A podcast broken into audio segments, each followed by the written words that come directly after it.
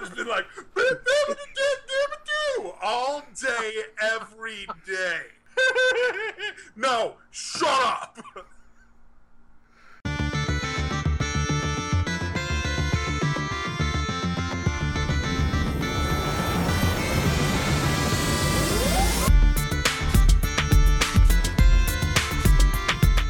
Hello and welcome to Mana Biscuit episode number 16. I am RJ Voloski. With me are my co-hosts Jacob Gamble and TJ Rathburn. Uh, how you guys doing? Doing well. Yeah, Excellent. excellent. Ready to get this going so you can go to Ready to bed. get this good. Yeah. He's cranky when he's tired. Yeah, well, we'll give him we'll give him lots to rant about then. Um, yeah, I mean, Is there like the opposite tack you should take? I'm, when I'm grumpy, you should give me more in a random. well, but man, yeah, that that's the idea. We give you more to rant about, and we get more clicks that way. Um, Yay! Yay. Watch Uh, the disgruntled man yell about things. That's right. Works for Lewis Black. Works for Lewis Black. Yep, it does. Um, I've got his book right here. I'm touching it.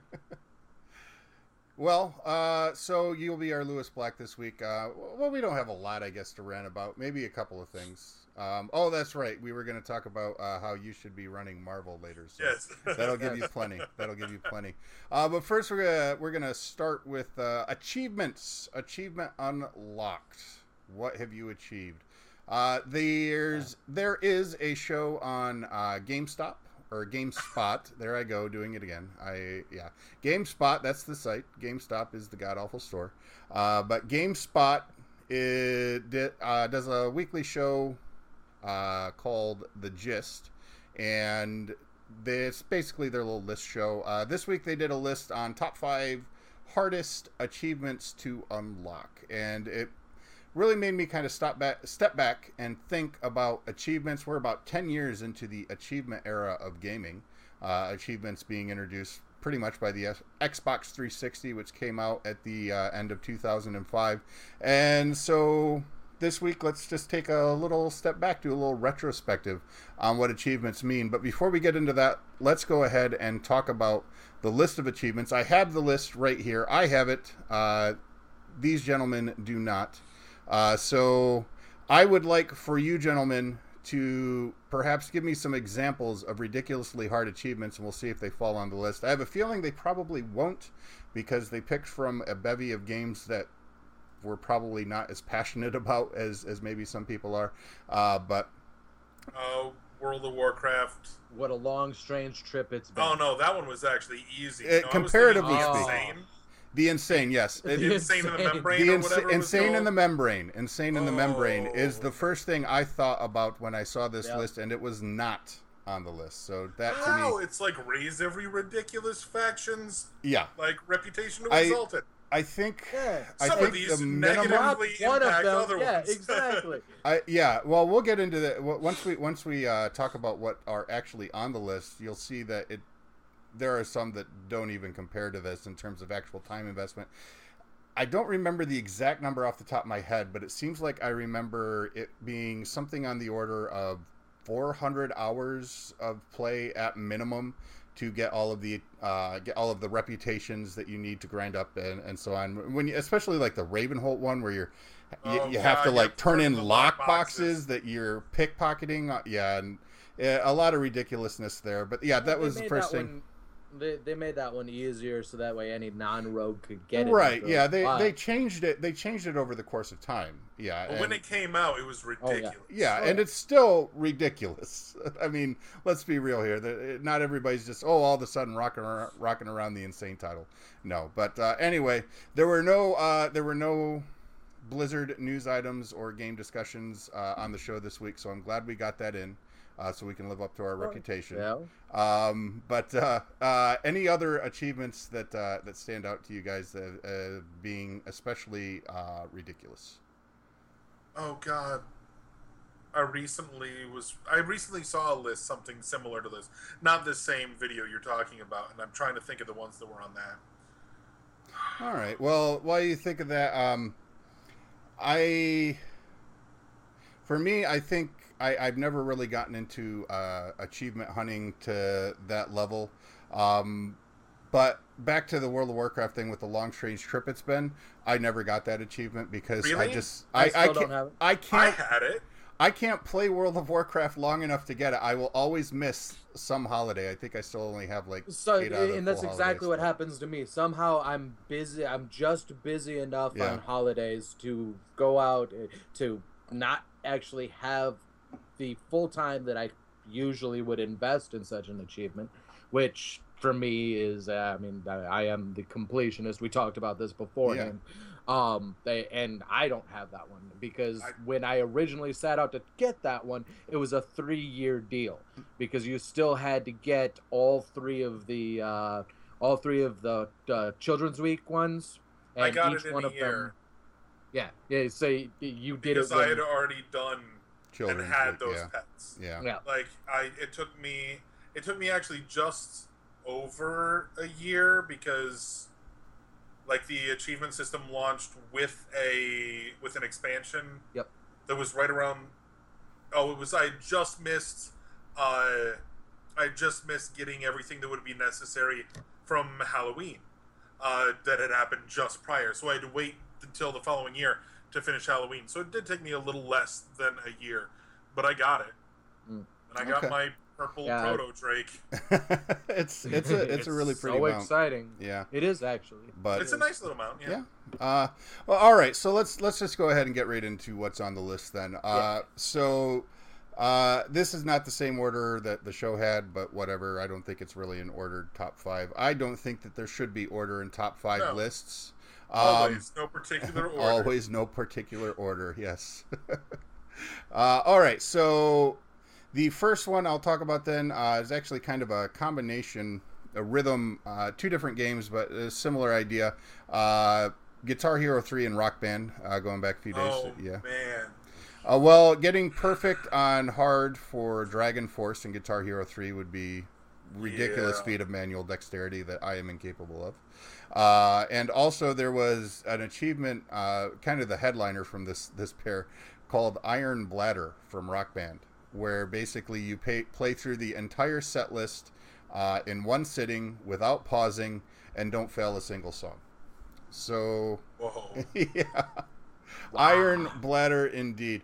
Uh, the other one they had was Gears of War 3, which, I mean, I played Gears of War 3. I beat it. Do I remember a single thing about it? No. Um, It- There were dudes in it. Like yeah. like it's like, it's something about Marcus and his wife, and not Marcus, Mar- uh, Marcus's friend's wife, and a Dom? thing. Dom's Dominic's? wife. Yeah, Dom's wife, and I mean, his wife died, but I mean, wasn't she really just a beard for Marcus slash Dom anyway? So, yeah. um, anyway, uh, the achievement is called Really Three because apparently there's a Really achievement in each of them, but basically it's max level and multiplayer and unlock, uh, you know, like 63 sub achievements, which are all equally ridiculous. So it's basically insane for Gears of War.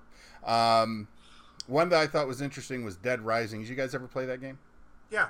I love that game. Yeah, uh, the Seven Day Survivor Challenge. Uh, it's uh, basically a 14 hour, 14 hours equates to seven in-game days, and you have to survive on like this insane endless mode for seven in-game days uh, without being able to stop and save. Um, yeah, so I mean, I guess you can pause the game. It, it, I Man, don't- I, didn't even beat that game. I want to Like, try that now. yeah.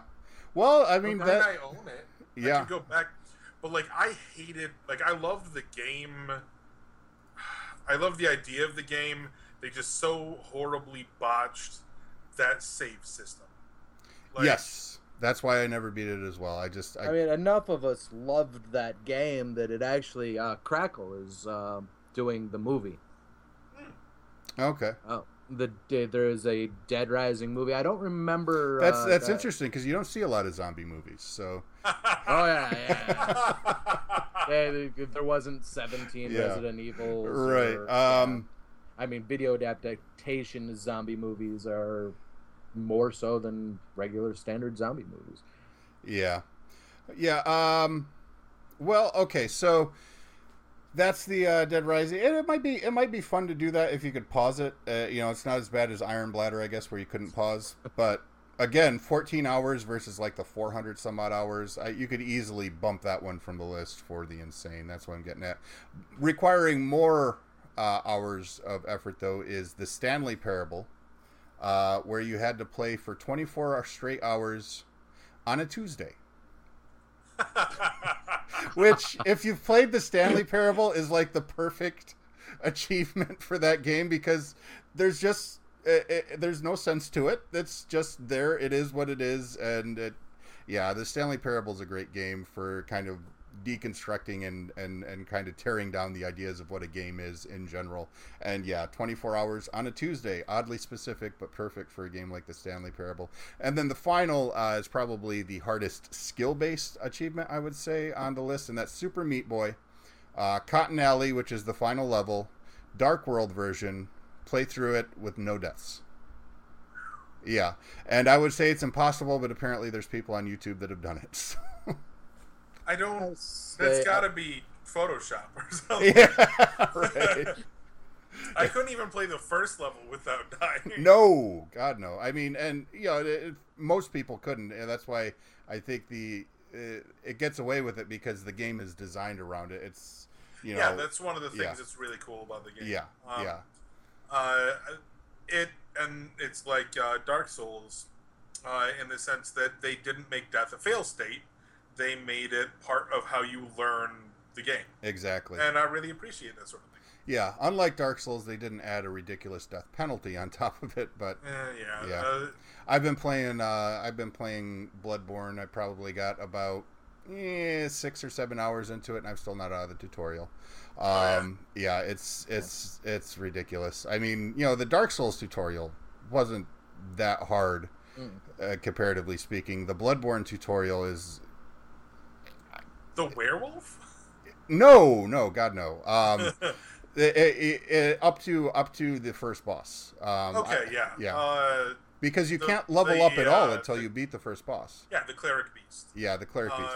Just get in there and smack him. Oh, I have to get to him. Oh wow.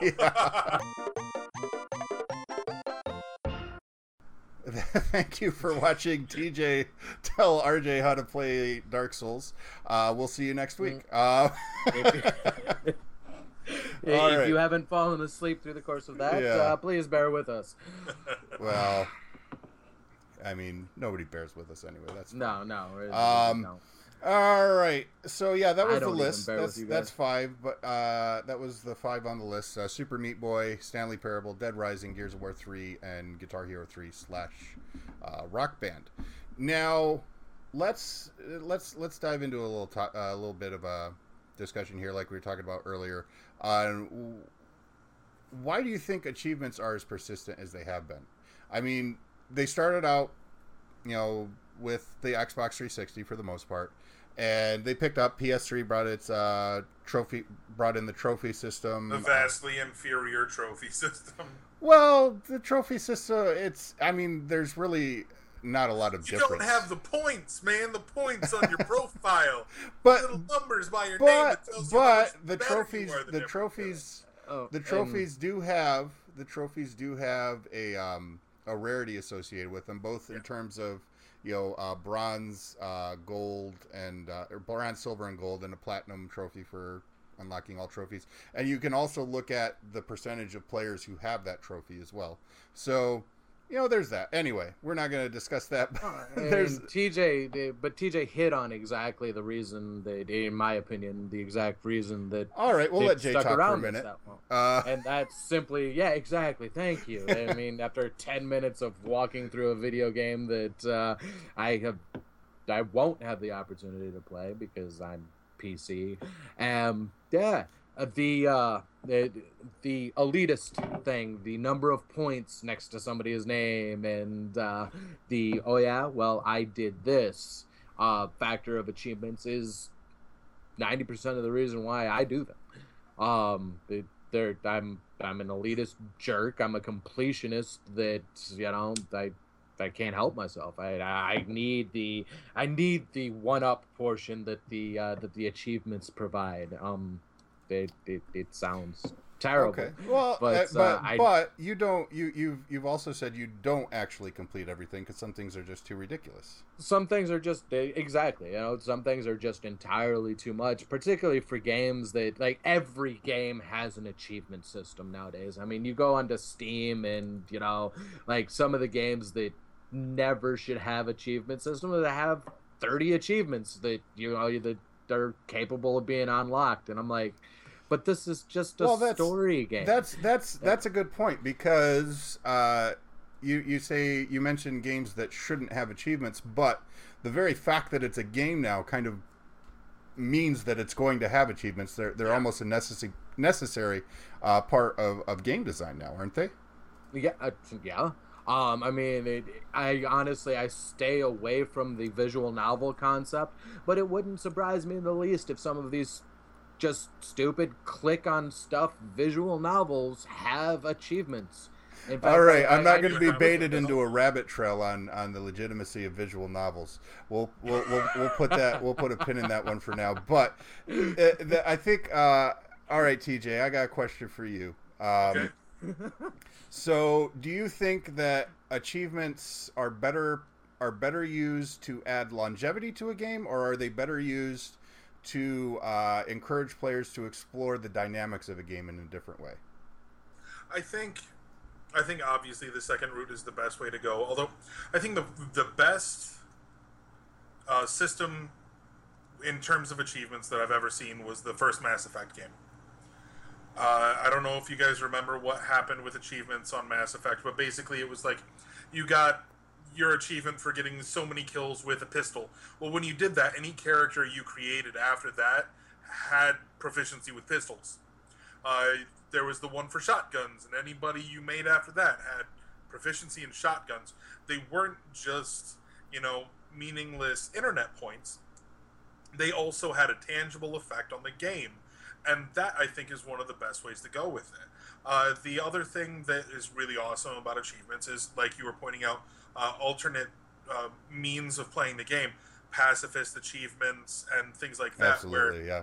like playing Those- through Dishonored and just murdering everybody is a very distinctly different experience from playing Dishonored as a stealth game where you can't kill anyone. I And would it's al- just like to say, as far as pacifist achievement goes, the one game that I actually decided on my first playthrough to go through for pacifist because I thought the game mechanics were especially viable for it uh, was Deus Ex: uh, Human Revolution, Yeah, and there were these stupid enemies that were carrying around bombs, and one of them blew up on top of the other and killed my achievement like eighty-five percent of the way through the game. Oh no! Yeah, I was I was incensed. But some one of these days, it's a great game. I'm really looking forward to the sequel. They got teased at E3, by the way. We didn't talk about it much on the show, I think, but uh, yeah, uh, Human Revolution was was a really really good game. Um, I still haven't finished it. yeah, it's uh, yeah the the story. I mean, I, I I'm a sucker for cyberpunk to begin with, but yeah, the story was really good in my estimation. The mechanics, like I said, you know, the mechanics really you didn't have to like cheese it uh, to to get pacifist. Like if it hadn't been for that layout uh, accident of the layout of these enemy types, then you know I easily would have been able to go through pacifist because it didn't handcuff you if you wanted to to be a pa- you didn't have to like really like I said cheese mechanics or you know anything like that. You just had the tools to not kill anyone if that's how you wanted to play through the game. And it really brought me into kind of like the role playing aspect of this character through the story. I'm like i'm a guy that just doesn't kill anybody. I get my job done but i am not going to kill somebody. So and i didn't even though the way the code is written prohibited me from getting the achievement. Um, i didn't kill anybody. I still stuck with it after the achievement got blown. Um, obviously the the and this is in the text achievement as well you have to kill the bosses in the game which okay Right. fine. But i mean that just means they didn't weren't going to rewrite all of the boss encounters to have two ways to go through it. But yeah i really like i really like pacifist achievements. I really like you know and and, and like you said ways that encourage uh, different styles and play styles different ways of thinking about the mechanics uh, and also a kind of persistency. Um, and you can do that without an achievement system as well. Uh, Rogue Legacy is a really great example of how to go about that, um, and other sort of they call them roguelites, where you have a sort of persistence through death. Um, my favorite, my favorite example of that, just because it's a fun name uh, to say, is a PSP game called uh, Zettai Hero Project. Um, Undying Hero versus Dark Death Evil Man. Um, Nice. What? yeah, Zettai Hero Project, Un, uh, Undying Hero versus Dark Death Evil Man. Oh, it's a great, it's a great roguelike, and every time you die, it was the first game I played that that kind of um, exhibited that concept where you, it's a roguelike, but when you die, you have persistence. Your levels carry on, so dying becomes part of the mechanics. And obviously, a lot of games we've already talked about, you know, Dark Souls and so on, have, have taken that and and and uh, carried on with it, but. It has a really cool name, and it was the first game I played that did that. So, you One got a shout out. One thing that I want to say about achievements, and this was, I have still yet to completely 100% any achievements on any game. I'm close on a couple. Sure. Uh, the game that I came the closest to was uh, Elder Scrolls Oblivion. And I had like played and played and played and played and played and played and played, and I'm like, okay, the only thing I have to do is finish the main quest. And uh, at the time, I didn't have the wireless adapter for Xbox Live, so I hadn't gotten on live at all on my 360. And just before I finished the game, like I uh, I'm like, oh, I'm gonna get a wireless adapter and everything's gonna be cool. Set it up, set up live, and it updated to include all the expansions Oh no! Oh. With all their achievements. and all of their achievements in order to get 100%. They want the expansions that I didn't have and at the time was not interested in buying, and that soured me so much that I never finished Oblivion. like, I'm Yeah. like, I'm done with it. The, the hero of Kvatch quits. yeah. It's yeah, all I- over. I, I, I've had I've had moments like that with games where, well, I think I, we talked about a couple of weeks ago with Final Fantasy VIII, where I'm just like, you tick me off, you're done. Um, yeah, so and we've all had those experiences Sure. with, with the games. I mean, like there are the particular. Well, I do one just sprang to mind when he was talking to it, and I talking about it, and I lost it. But there are ones that just, they, yeah, with the expansion additions to quests and things like that, were just too much. Um, the DLC content as kind of I wonder. what's that? Presumably, from my account, I could check online to see what games I've got achievements on on my Xbox. well, uh, while you do that, I think we I think we might uh, wanna And I move think this on. has devolved to the point where we need to move on. Um, But guys, guys, I'm good at games. oh, you're not. That's true. well, you're you good know, at comic books. You. That's the reason Well- we have you here. he beat Dark Souls, Jay. He beat Dark Souls. Yeah, did you beat Dark Souls? I did not Eat beat it. Dark Souls. yeah. Eat I- a I bag of not beat- souls. Although the more I watch that, All right. um, the more I watch that uh, uh, side quest on the extra credits, um, the more I'm convinced that anybody can beat Dark Souls if they just my give it time. Oh my god, they're doing so poorly. yeah. Like they just keep going around in circles. I'm like, I trusted you, extra credits. I thought you knew what you were doing, but you're so bad at this. It- but for me, somebody who is, you know, is not. I, I think I think we had this discussion last time when I called you a nerd.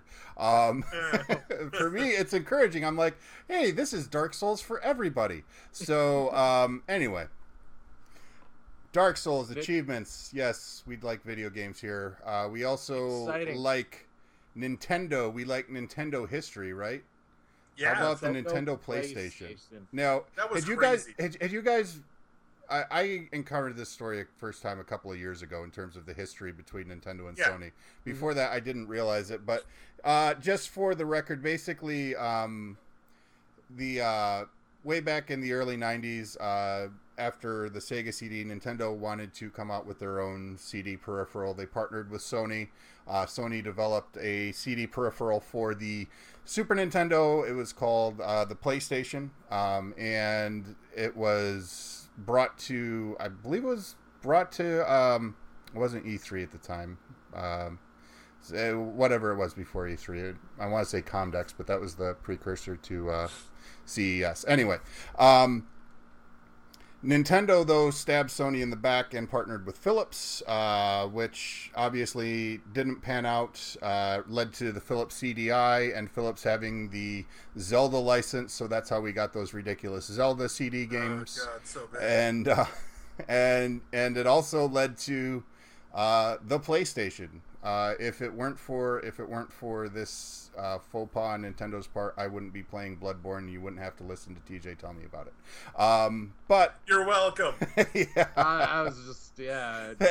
so anyway, this this this prototype was recently unearthed. Uh, made a lot of headlines online. I thought it was really cool to actually see it. Uh, you know, there was some speculation as to whether it was legit or not, but if you actually look at the pictures, uh, you know, you can see the um, the yellowing of the plastic case, and I mean, it definitely looks like something, uh, you know, a plastic game system from the '90s. Uh, having a couple myself, I, I I can kind of tell that you know it, it looks like it's aged appropriately. So, uh, really interesting and something we thought we'd make mention of because it was cool. The story is cool. Uh, you know, it's an interesting note in in gaming history.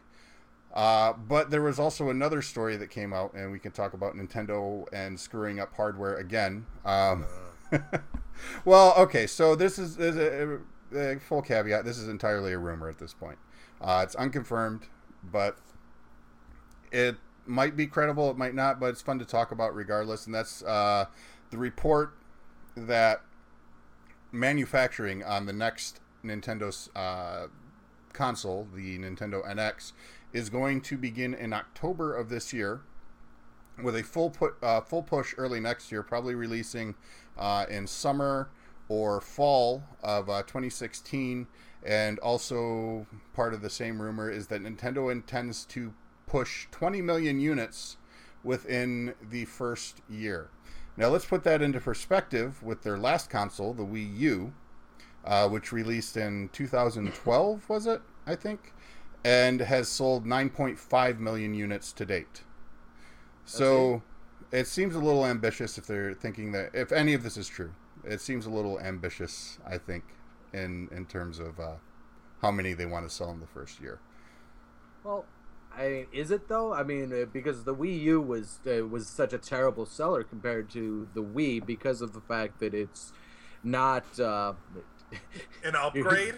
It not an upgrade exactly. It it comes with an extra screen, and you keep freaking me out with going right up against your. Uh, yeah, I'm like I'm starting to talk, and I see you out of the corner of my hello there, and I'm like, oh goodness.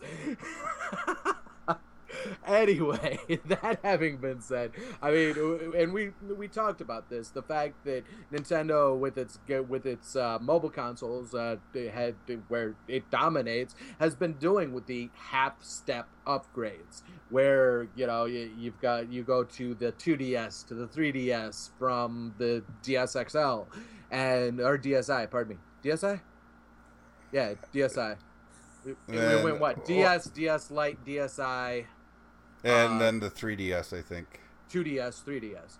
Well, 2DS came out after the 3DS.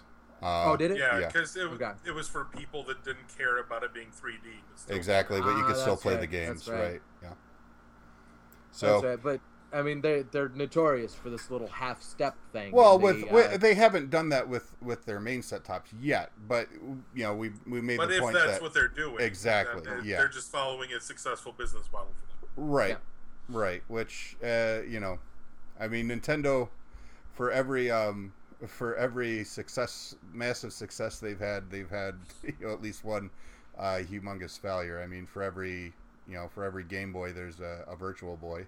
Uh, for every um, Wii, Well, there's a Wii U. I, you know, it's aside from the Well, virtual, honestly, uh, aside from the Virtual Boy and the Wii U, they've done pretty okay for themselves. Yeah, I mean GameCube. Uh, you know, GameCube was a distant third in that generation. It Um, was. Yeah, but yeah, the the Wii was just. I mean, it.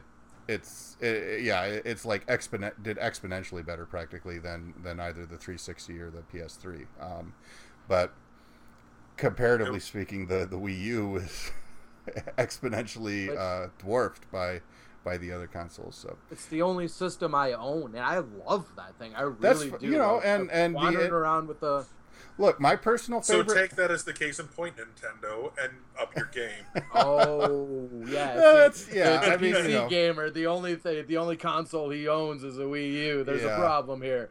Yeah. Yeah. Well, that's what the Wii U is. It's the system that you buy when you already have your primary system. Well, look, It- in it's in, in That's Jay's true, too. defense, in Jay's defense, my personal favorite system right now is roundly considered a failure, and that's the Yeah, pla- the the Vita.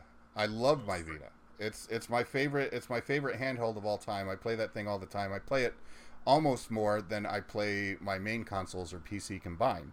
Well, And the Vita's the Vita's only really considered a failure by by- by market standards, by sales standards. Every Sure. everybody that By every- business standards. yeah, by business by actual like standards, that, that matter financially for the company. Uh, But yeah. by gamer standards, this thing It's is cool device. hugely Yeah. successful. It's an outstanding device that everybody loves. Its problem lies in the fact that it's not, it, it, it's not, but it's not marketable well, right. for Yeah, I anything mean, other than gamers in and of themselves. I the.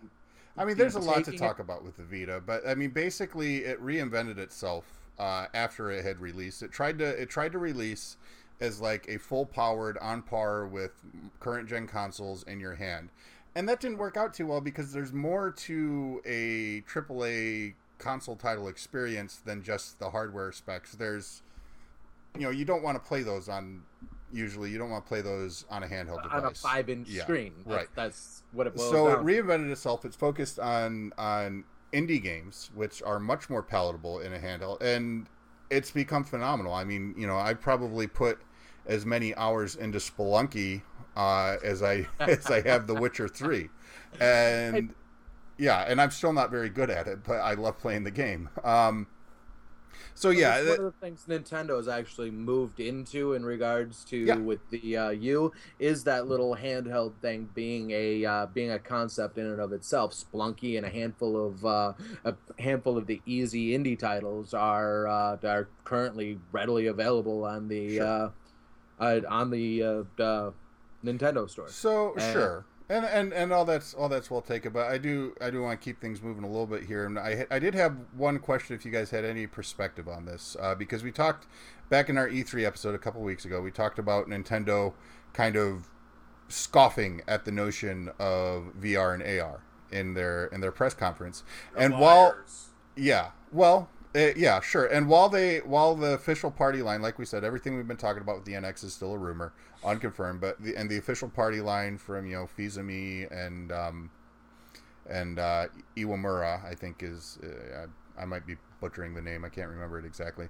But uh, the uh, the party line is nothing's coming out until 2016 in terms of information, not the system, but information isn't going to come out until 2016, and what do you think they're what i mean do you think that they will back off you know that stance if it was like we called them out for at the time basically just posturing do you think there will be some kind of ar experience or do you think that they're trying to reinvent motion control again?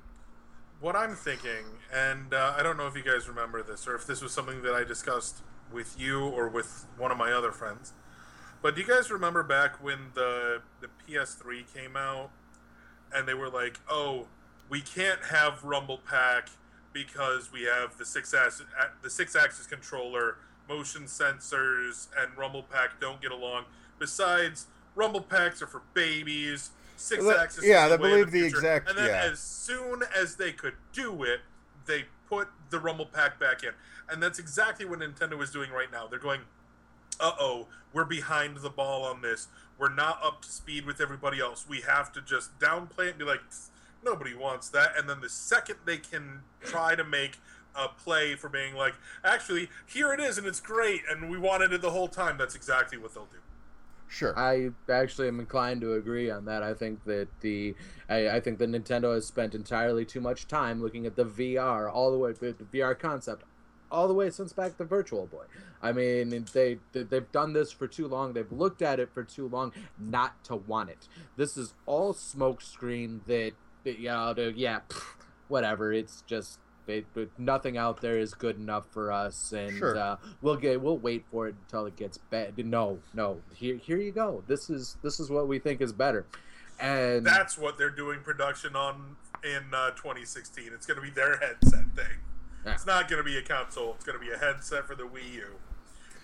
Right. That's such a long shot, but if it comes true, if it comes Right. true, I am gonna like, I'm gonna be posting this everywhere on the internet. Be like, check I out who was called right. this way back when. Watch our show. I'm a psychic. I think you know how the internet works now. Um, yeah.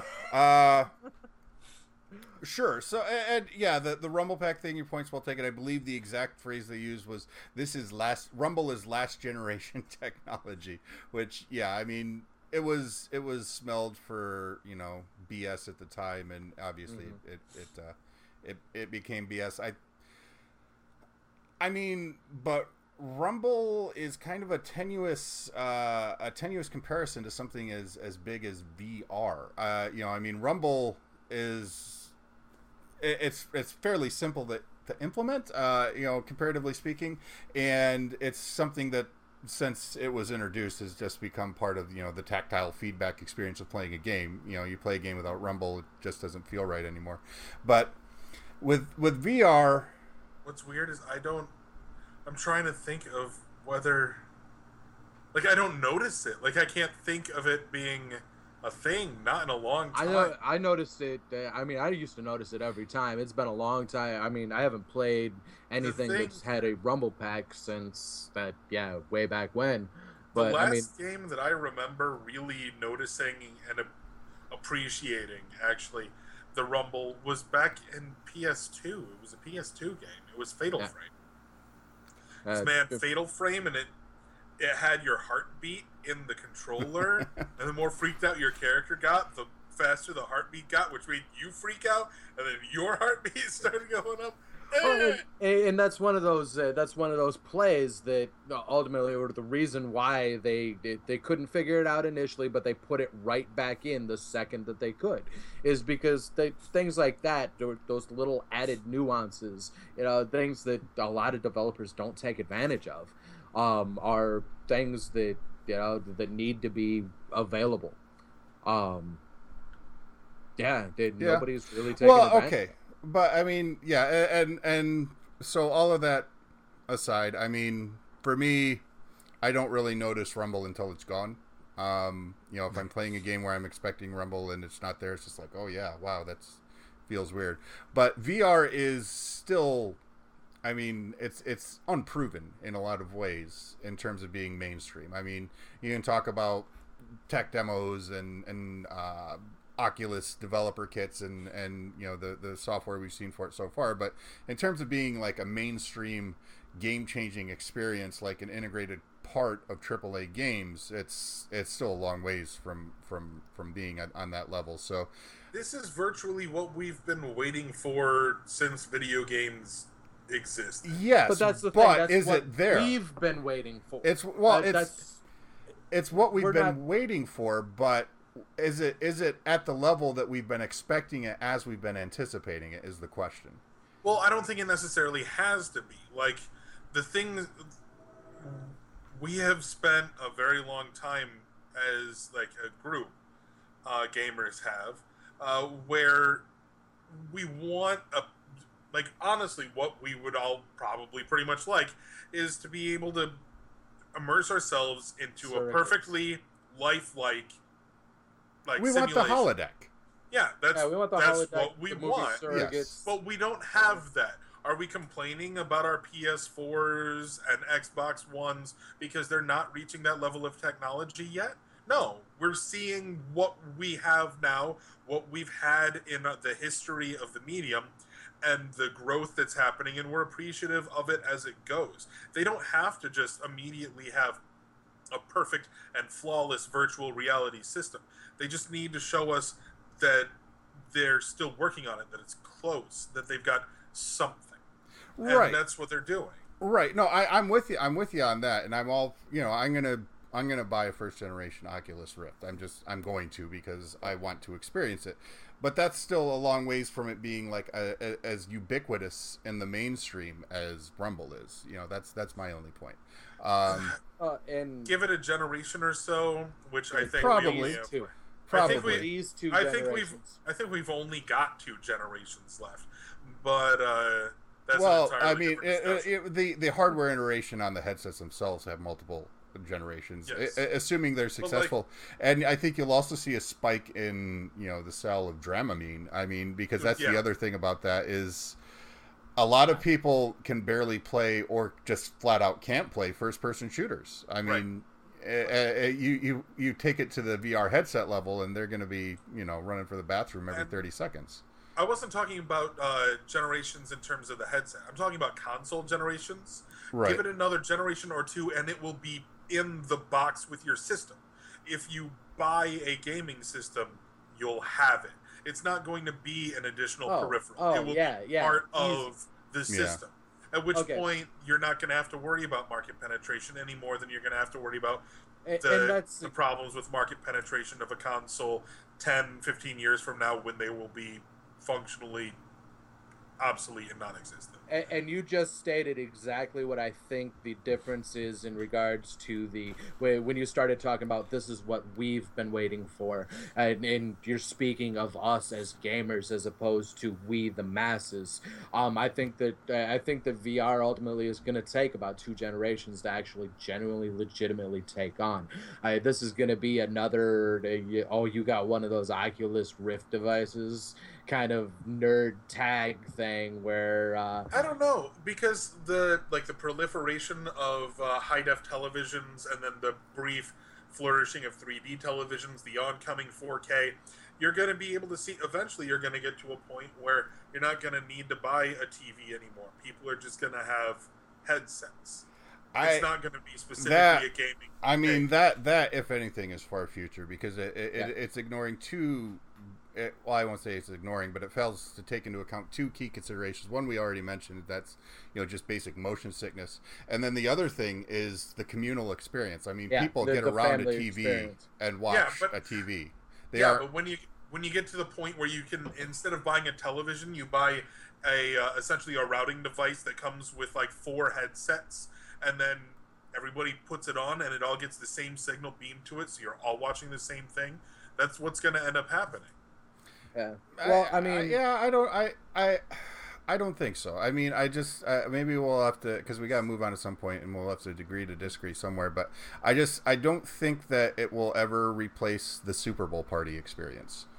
I, you know, I mean, there's there's just too much community. Uh, you know, in, in our society, there's just too much in the community that's tied up in getting around and watching a shared screen. So but I I- will. s- Go I- ahead. I, will point out that yeah, I, it is all too frequent that I go out to a bar or restaurant or what have you, and every last uh, the the people aren't talking. Instead, they're Yeah, you know, we've already lost the narrowed right into this. You know, I mean, they're texting and taking pictures of their food as opposed to asking the person across from them how their day is. Everybody you know. wants a uh, everybody wants their own personal data stream, uh, Yep. and eventually, we're just going to end up essentially taking that to another step in a lot of our entertainment. all right. Yeah, I think it's not as far. I don't think it's as far fetched as what you believe it is, RJ. I think that TJ is onto something at least to a certain extent. But I don't. I think you're Well, also like I said, I th- if anything, it's the far Super future, Bowl I think. experience. I think it's I, far. I think it's a lot closer than what you think. I really do. I yeah, I mean, for me personally, and I'm not experiencing. I, I'm I'm not expressing what I personally want to happen because you know, in spite of the fact that you know I, I do a podcast, I'm actually an introvert. Uh, you know, I mean, Yeah. you guys who have been roommates with me previously can attest to how much time I will spend in a room by myself.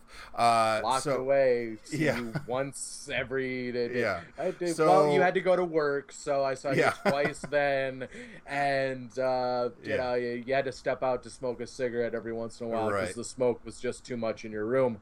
Um, so I'd see it here and there in that one too. So Right, three, four so- times a day for maybe about five minutes. I mean, well, I think I think that I think that um, for the mainstream, I think that for the mainstream, and yeah, you could talk about going to a bar, people looking at their phones, and you know that's a whole other whole other topic in terms of you know Mhm. the the redefinition of the social experience, yada yada yada.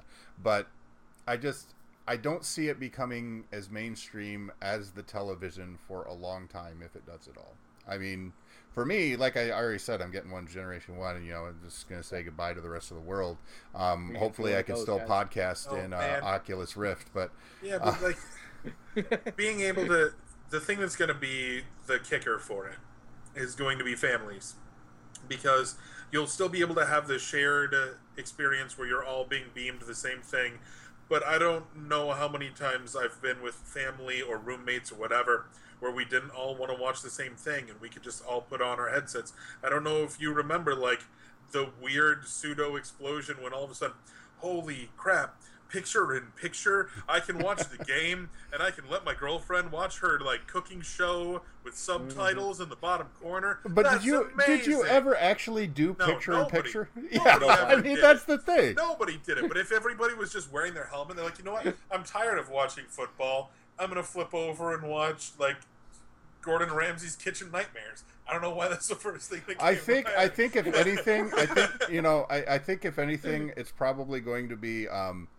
more along the lines of the Hololens technology. Because one of the things that we didn't talk about, well, we we might have mentioned it in brief, is that you know you can basically put up a screen on your wall and HoloLens picks that up as the screen that it's projecting video onto.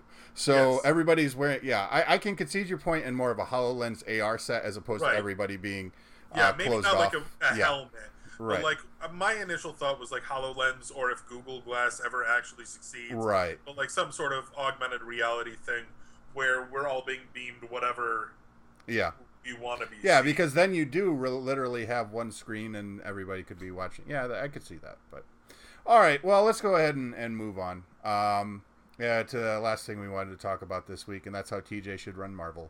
Uh, um, so there's a story I came across. Uh, Jay picked it up uh, on Cineblend, uh, Cinema Blend, uh, about uh, Marvel having some trouble deciding exactly what to do with the Iron Fist character because we've mentioned it on the show before. Marvel has a very for for the for the movies anyway. They have a very cookie cutter formulaic way of creating the movies. Uh, TV shows they have Agents of Shield, which is you know Alphabet Network stuff. It's you know that's cookie cutter in its own right. But then you have Netflix, which is kind of the new frontier with with with television some shows. edginess and Yeah. grit to it. Exactly. Uh, yeah, I mean, you know, the not just Daredevil. Daredevil is still my favorite Marvel iteration on the screen ever. Uh, but you know, Orange is the New Black. Um, uh, that Kevin Spacey show. House of Cards. Kevin. Uh, yeah, uh, House of Cards. Uh, yeah, I love House of Cards. I love Orange is the New Black. I just watched Sense8 this week, and that's really good as well. Uh, eh, they've done a lot of really good stuff with original programming in addition to Daredevil. So maybe they're still trying to figure out exactly how they want to bring this forward. But specifically in this story, they're having trouble with how to bring uh, a mystical character to the uh, to the screen, and they're having people pitch ideas to them uh, reportedly.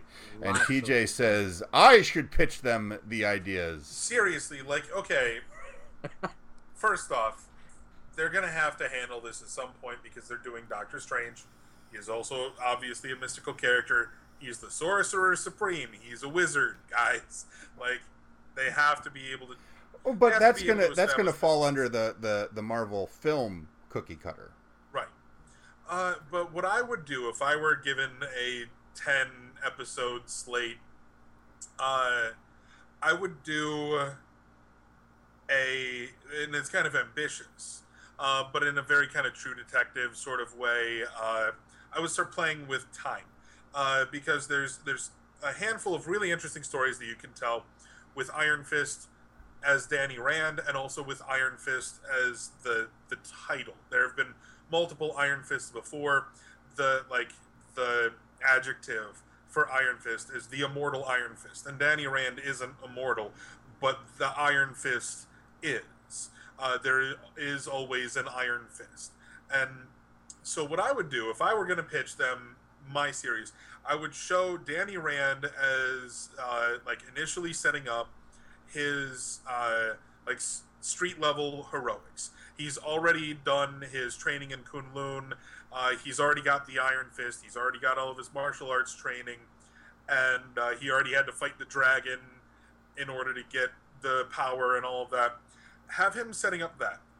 I would have a uh, a like B plot that is showing uh, the uh, the arc, the seven capital cities of heaven, which shows one of his predecessors. Because every 88 years, these the mystical cities that represent the different martial arts and such, and mystical uh, like paths, uh, come together for like a conference and a tournament which was a really excellent arc in the comics. If you're into comics, if you're into learning about the Iron Fist universe, like the way he interacts with the Marvel universe, it's a really good place to start or uh, at least go if you've already started. Excellent series. So show one of his predecessors in, while they are doing their like their climactic battle of showing why the Iron Fist is needed at the same time showing him at the beginning of his heroic arc. And then you can do flashbacks periodically to his training, to set up his backstory, that all builds up to a climactic 10th episode where it's the him defeating whatever beginning enemy they want to have for that first season at the same time as they're showing the climactic battles from the seven capital cities of heaven arc and him killing the dragon to claim the title of Iron Fist. It shows the past and the present of him and the far past of the Iron Fist. So if you take it from like the middle, where he was starting his training, it shows the past and the present and the future of the Iron Fist. Not of Danny Rand, but of the Iron Fist. That's I what like- Well, they I- s- I like sort of did that going with with that. Daredevil, actually, as Um, well. Not to spoil Actually, it for I've got Jay. a question. Go Yeah, ahead, I- Jay. yeah, don't spoil that for me, please. I, I still need the opportunity. No, you're running Yeah. out of time I- before we just I say. know, I know. Season two is so close. You're running. No, you're running out of time before we get tired of waiting for you, and we're just going to Okay, talk about gotcha. it. And then we're just gonna talk spoiler cast Yeah. and wrap. Uh, but I mean, eh, who's gonna be the? Uh, who do we have for iconic villains for Iron Fist? I know nothing, man. I've I- I've read See, and that's the maybe two or three episodes. Because most of Issues, Danny pardon. most of Danny Rand's Danny Rand didn't have a lot of iconic villains. Like there, he didn't even really have his own series for a very long time. Uh, it was uh, Power Cage Man. and Iron Fist. yeah, it was Power Man, Iron Fist, Heroes for Hire, uh, which also could make an astonishingly good TV show if they Yeah. once they've done the initial series for both of those characters. If they bring everything all together and do Heroes for Hire, which would be easy because they're setting up Jessica Jones, they're setting up Iron Fist, and they're setting up Power Man.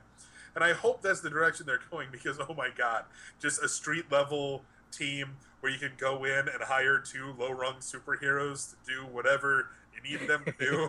like that's that's awesome. That is what TV was made for. the A Team. yes. Yeah, yeah, the A team like all the- over again.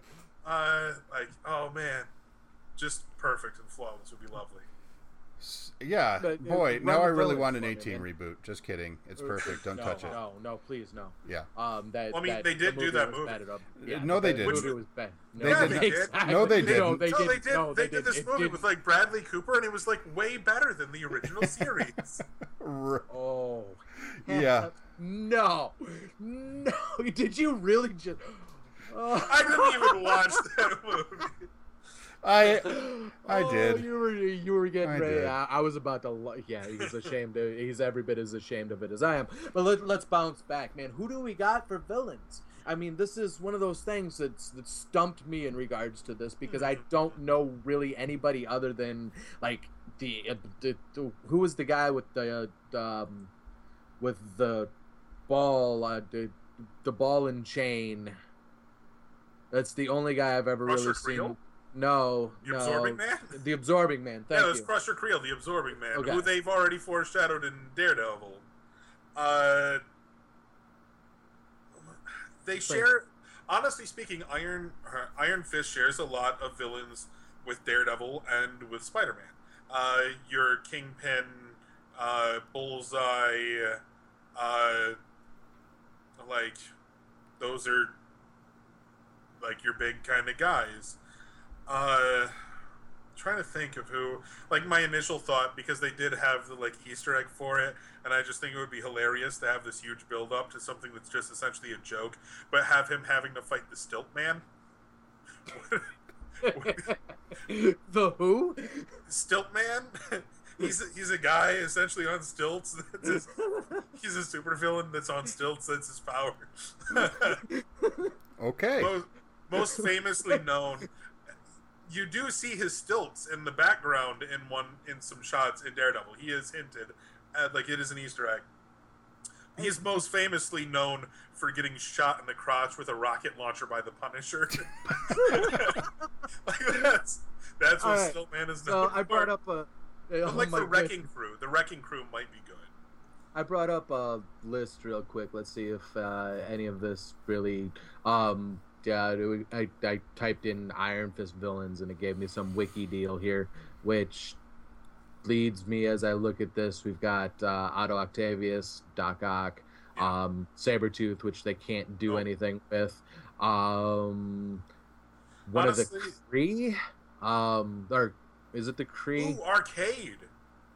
Um, they kill KL uh, apostrophe RT Earth six one six.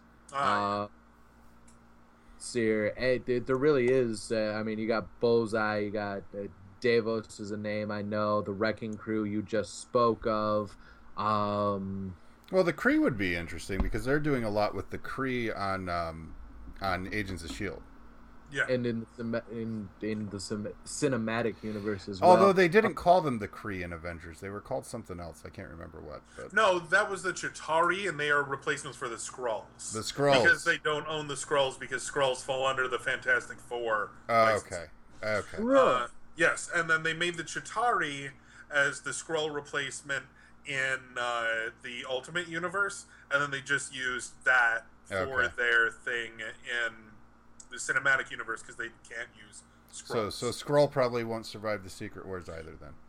Uh, probably not. Uh, but Kree, well, eh, it's iffy. Like the Skrulls are a big deal, but the Kree are like they were the main, like, not main dudes, but like in uh, Guardians. That's Yeah.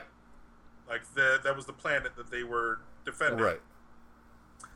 Uh, so they've done a lot of work with the, setting up the Kree, and then there's the references in Shield because they're the progenitors of the Inhumans. Exactly, yeah. Tying in for Inhumans. Uh, so bringing in some Kree plus, uh, I don't know. This is a, a. I don't know what they're doing in terms of the origin for the Captain Marvel movie. Whether or not, because I understand they're going with the Carol Danvers route, but I Mhm. don't know if they're going to have her inheriting the title from a Kree because the original Captain Marvel was a Kree man named Marvel, uh, and it just happened Oh, to be. they they didn't just name the hero for the publishing house. Uh, they actually did it because they had to. Uh, the original Captain Marvel, also now known now as uh, Shazam, Right. the the publishing rights lapsed. Marvel snatched them up and started publishing a book.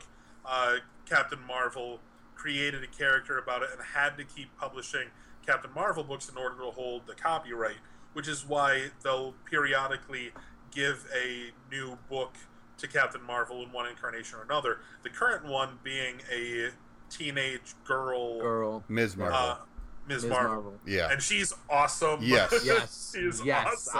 I absolutely love that series. Everything I've read about it is everything I've read from it has been outstanding. It's just been an issue here and there, but I really that's one that I need to make a note I think of. there, there's uh, they've released a trade on that already, haven't they? Yeah. With yeah, Have they? yeah. I think I, I saw it at Barnes and Noble when I was up there today.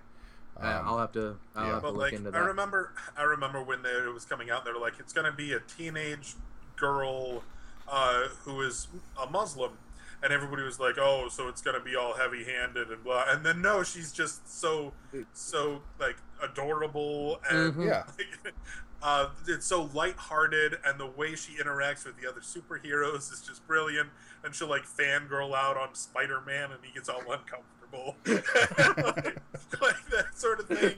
Like that's the sort of stuff that I really love in comic books. Sure. Is when they uh, like as much as I love shared universe when it comes down to like big, like earth shaking, world shattering events and stuff, I more like it when they have Little World. yeah, little interpersonal moments. Like some of my favorite stuff from comics when I was a kid, and these weren't comics when I was a kid, these were comics I read as a kid that have been published 10, 15 years prior. But uh, back in the day, uh, periodically Marvel would put out issues where uh, Ben Grimm, the thing, would host poker nights and have like there would be entire issues just being like, yeah, I'm gonna have like Tony Stark, Captain America, and a couple of other people. Like just Wolverine's gonna come by, and they're all just sitting around. And, like Nick Fury shows up and gives everybody cigars, and they're sitting around playing poker. And usually there'd be like oh, a villain pops up and they have to spend two pages beating him up because they all just happen to be in the same place at the same time, and that villain is like, "Oh, this is the worst day Oh, of my goodness. life." and then they go back and they play more poker, and I'm like, "That is awesome. That's the stuff that I like to see in those universes. That uh, makes the characters more human and more relatable. They're just That's people. that's And that's playing to a- the. Go ahead, Jay. You didn't see a whole, and that's one of those things that I always wanted to see, but like in particular with the X Men, with like the New Mutants and things, or the fresh faces. You know, I, I mean, these are names that everybody knows. The, the, the world knows who Wolverine is. The world knows who, you know, and yet we don't get that starstruck mentality very often. And that's one of those things where it, if I were a fresh mutant, all right, I just. Uh, Wolverine, I, I'd freak out when I walked into a room and Wolverine was sitting there. I, I got Wolverine, Storm, and Professor X right there in front of me, and they're about to teach me something. I would, I, I, I wouldn't know what to think. I wouldn't know how to act, let alone it, it would be, it would be running into, you know, the some uh, nameless megastar. I, I can't think of anybody off the top of my head that I would be even equally as starstruck with. Yeah, that's just the because- interesting like you could just line up all the like like the president and like famous actors and like my favorite musicians like and that'd be great but if captain america walked into a room i would just wet myself and cry and, and yet you don't ever see that interaction. They're like, "Hey, how you doing?" And yeah, that, that that's was- the end of it. And I'm like, there was a really cool little uh little arc in new avengers this is maybe seven years ago give or take uh and it was uh i want to say it was actually captain marvel it was i want to say it was carol danvers uh and she came in to visit the avengers because they had just reestablished a new team and all that and she's just like behind the scenes talking about what it's like to be there on the day when they do the press release about the new team. And just uh, talking about all the people as she knows them as people and like the page where she's talking about like you know I'm, i went and i talked to steve rogers and he offered me a place on the team and it was very nice of him and all that. And she's writing it all out as like a blog after the fact. She's like a lot of times people ask is he just like what's he like in, in person? Could he possibly be as good of a person as he seems to be in real life? And he is. He's better. Like he's a million times better. I'm still awed every time i see him. And i'm like that's the kind of thing that i like to see. I'm like even established heroes when it comes to like uh, certain people are just like man that guy that guy's the best Well, and that's that's really playing to the strengths of the the medium too, because it, these types of intimate character moments are something that you really can't explore in any depth with you know a film or you know even in some regards a novel, although novels have varying scopes. So, uh, but you know, with serialized with serialized media, TV shows, comic books, comic strips, that sort of thing, then that gives you the room to explore these things, and I think that's really the biggest strength of it. Is you can tell stories with massive scope and still take time to explore the characters as individuals as well. So I think that what you're pointing out there is is a great aspect of comics, but I think it's also worth pointing out that you can't really do that with the MCU on the big screen. Um, Right. You know, you look at specifically what went on with uh, how much they had to cut out from um, Age of Ultron, Yeah. uh, particularly uh, what Joss wanted to explore with uh, Thor's dream background in the Dree sequences, yeah. sequence. Yeah. So you know, it's if they and and it was one of the strengths of the Daredevil series too. I mean, you know, he doesn't put on the the red and black until the last episode, and so you really get a you know Spoiler, Jay. yeah.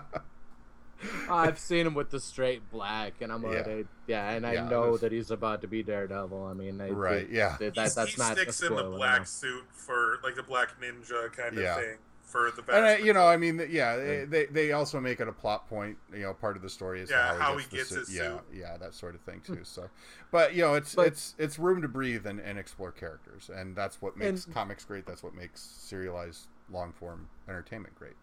And that's the best thing. Honestly, that's one of the best things about uh, about MCU going to Netflix, man. That that's uh, we're gonna have that opportunity because Marvel has enough pull that you know that these things will go as long as they want them to go.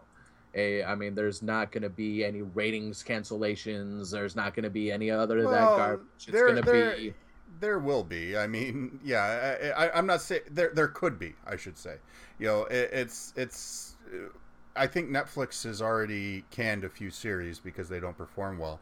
Um, I think Hulu, you know, the other the other big competitor for original content right now. I guess maybe Amazon and Sony are trying to do their own thing, but Amazon. They're trying. But yeah, but I mean Hulu, their original shows, they will they will cut them off at the knees if uh, if they aren't performing well. And I think I think uh, Hemlock Grove has been canceled, which you know uh, probably rightfully so. I I watched Right. the first season and it was okay, and I just couldn't even finish the second season. So there's never. But It's one Poor man's things- True Blood, and True Blood wasn't even that great. I mean, it was okay. no. First Uh, couple but of it's seasons. one of the there things- was there was one good thing about True Blood. Suke. no, I should say two. Wait, because are you gonna are you really gonna say Anna Paquin? Because then we're gonna go rounds. No. Uh, I mean, eh, okay. no. Yeah, actually, not that she's a good actress.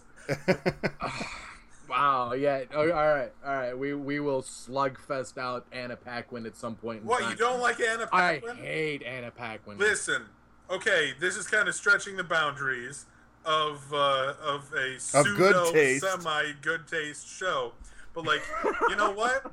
It was Rogue, and then she was on like the sexy vampire show. Ninety percent of the reason I have a problem with her is Rogue. Yeah, it was a terrible portrayal of the character, but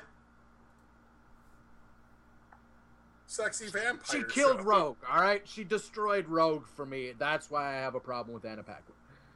Uh, they just did too much mixing of Rogue and Jubilee, but uh, that's Yeah. that's not on Ah, her. there's that too. That's yeah. not on her. That's on Well, I did, but nonetheless, you know, I, I mean, because she became the because she didn't turn down the role out of like some misguided. No, sense. no, no. Just because I, I, I need a right. I need a face to pin this kind of thing on because I I, just- can't pin it on a nameless writer. I pin it on her. I, So- I have, uh, you know, I, I What? have, I have a friend. Just some clips of the show. I mean, I don't, I don't really have a problem with Anna Paquin um, as an actress. I don't really have a problem with her because of the Rogue character, uh, and it's this, it's the same thing. I have a friend who refuses to watch anything that Claire Danes is in because she was such a fan of My So-Called Life in the '90s, and that show ended because Claire Danes didn't want to do it anymore, and so she really? I thought that it just got canceled. I Well- thought- yeah, I thought it just got canceled too. apparently I mean, there that was, some stuff with with Danes. vehicle. With, apparently there was some stuff with Danes wanting to do film instead of television. Uh, But so Terminator Three got into the way. Ugh. Well, Ugh. look, Stardust. Okay, that's all I'm gonna say. Claire Oh Danes. Yes. yes. I'd forgotten all about Yeah. Stardust. Yeah, I just I just watched Neil it. I just watched it last night, to. and it's Yeah. still fantastic. It- Uh, it is. I I yeah. own it on yeah. DVD. I'm Um. So gonna go watch. That. and and and Homeland.